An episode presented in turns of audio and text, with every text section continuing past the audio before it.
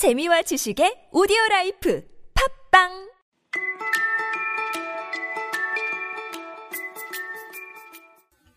이기적인 거인 파트 5 들려라 원서 다섯 번째 파트 5의 마지막 시간입니다. 아이들이 담장에 난 작은 구멍을 통해서 정원에 들어왔고 아이들이 들어오니까 봄도 함께 왔다는 것이 지난 시간 이야기였습니다. 그런데 한 구석만 여전히 겨울이었고 그곳에는 작은 아이가 서 있었죠. 오늘 공부할 부분 들어보세요. He was so small that he could not reach up to the branches of the tree, and he was wandering all round it crying bitterly. The poor tree was still covered with frost and snow, and the north wind was blowing and roaring above it. Climb up, little boy, said the tree, and it bent its branches down as low as it could, but the boy was too tiny. 첫 문장입니다. 이번에도 so small인데 그 다음에 that절이 나오는지 들어보세요. that절이 나오면 무조건 너무 뭐뭐해서 너무 작아서 뭐뭐 했다로 해석하는 거죠. He was so small that he could not reach up to the branches of the tree, so small that that이 바로 왔습니다. that he could not reach up. reach up. 위에 닿다. 위에 닿을 수가 없었다. 너무 작아서 위에 닿을 수가 없었다. 그 다음에 reach up이 아직 안 끝났습니다. reach up to the branches of the tree. 나무, branch, 가지. 위쪽에 나무까지에 닿을 수가 없었다. 그러니까 다른 애들은 다 나무 타고 놀고 있는데 얘는 너무 작아서 나뭇가지에 손이 닿질 않아서 올라가질 못하고 있는 거예요. he was so small that he could not reach up to the branches of the tree, 그래서 어떻게 하고 있었냐면 and he was wandering all round it crying bitterly. he was wandering around it. 그 주위를 나무 주위를 돌고 있었다. crying bitterly. 슬프게 울면서 bitterly. 심하게 꺼이꺼이 우는 거예요. 엉엉. 오랜만에 분사구문이 나왔습니다. 여기 crying은 울면서라는 의미의 분사구문이죠. 이것도 혹시 앞에 wondering처럼 he was에 따라오는 과거 진행형 아니냐 혹시 궁금하시다면 그건 아닙니다. 만약 과거 진행형이라면 crying 앞에 and가 와야 되죠. He was wandering around it and crying bitterly.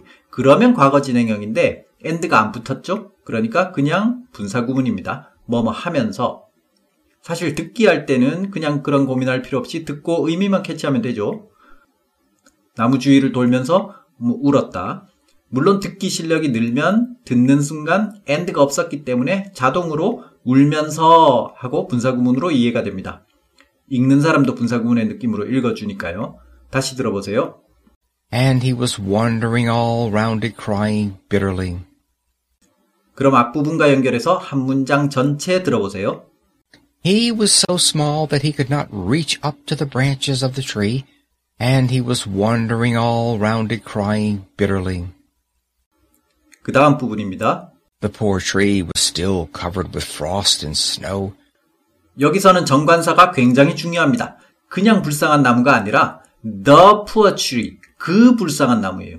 이건 그냥 일반적인 나무나 아무 나무가 아니라 어떤 나무예요? 아직 겨울인 지금 울고 있는 그 아이가 서 있는 바로 그 나무죠. 그래서 이때는 정관사 the를 확실하게 의식해 줘야 되고 만약 우리가 글을 쓸 때도 아이가 서 있는 그 나무라고 할 때 절대로 어, poor tree라고 해서는 안 되고 the poor tree라고 명확하게 지정해야 합니다. 그래야 아 울고 있는 아이가 지금 서 있는 그 나무 하고 이해가 되니까요. The poor tree was still covered. 그 불쌍한 나무는 여전히 덮여 있었다. Covered with frost and snow. 서리와 눈으로 덮여 있었다. the poor tree was still covered with frost and snow, 그리고 and the north wind was blowing and roaring above it. The north wind was blowing. 북풍이 불고 있었고 바람이 불다 blow. 울부짖고 있었다. roaring. above it. 그 위에서. above it 잘 안 들리고 about it처럼 들리기도 하는데 자세히 들어보면 v, v의 above, v 발음이 납니다. and the north wind was blowing and roaring above it. 이번에도 앞부분과 함께 한 문장입니다. 합쳐서 들어보세요. The poor tree was still covered with frost and snow, and the north wind was blowing and roaring above it. 그 다음입니다. Climb up, little boy, said the tree. 올라와라 작은 소년아 동사 원형으로 시작하는 명령문입니다. Climb up, little boy, said the tree, 그러면서 나무가 어떤 행동을 합니다. and it bent its branches down as low as it could.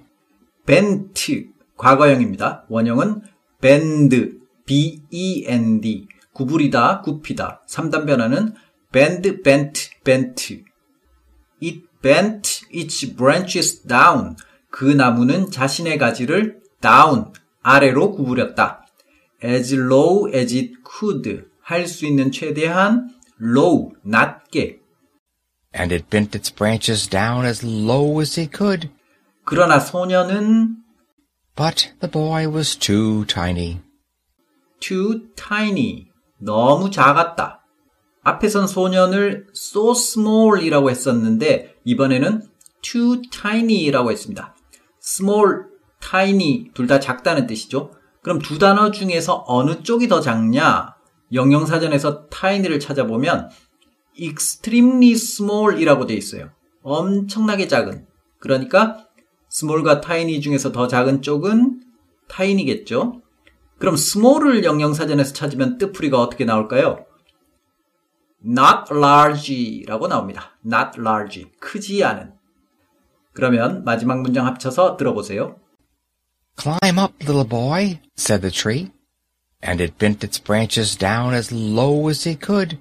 But the boy was too tiny. 그럼 오늘 공부한 부분 듣고 마치겠습니다. 고맙습니다. He was so small that he could not reach up to the branches of the tree, and he was wandering all round it crying bitterly.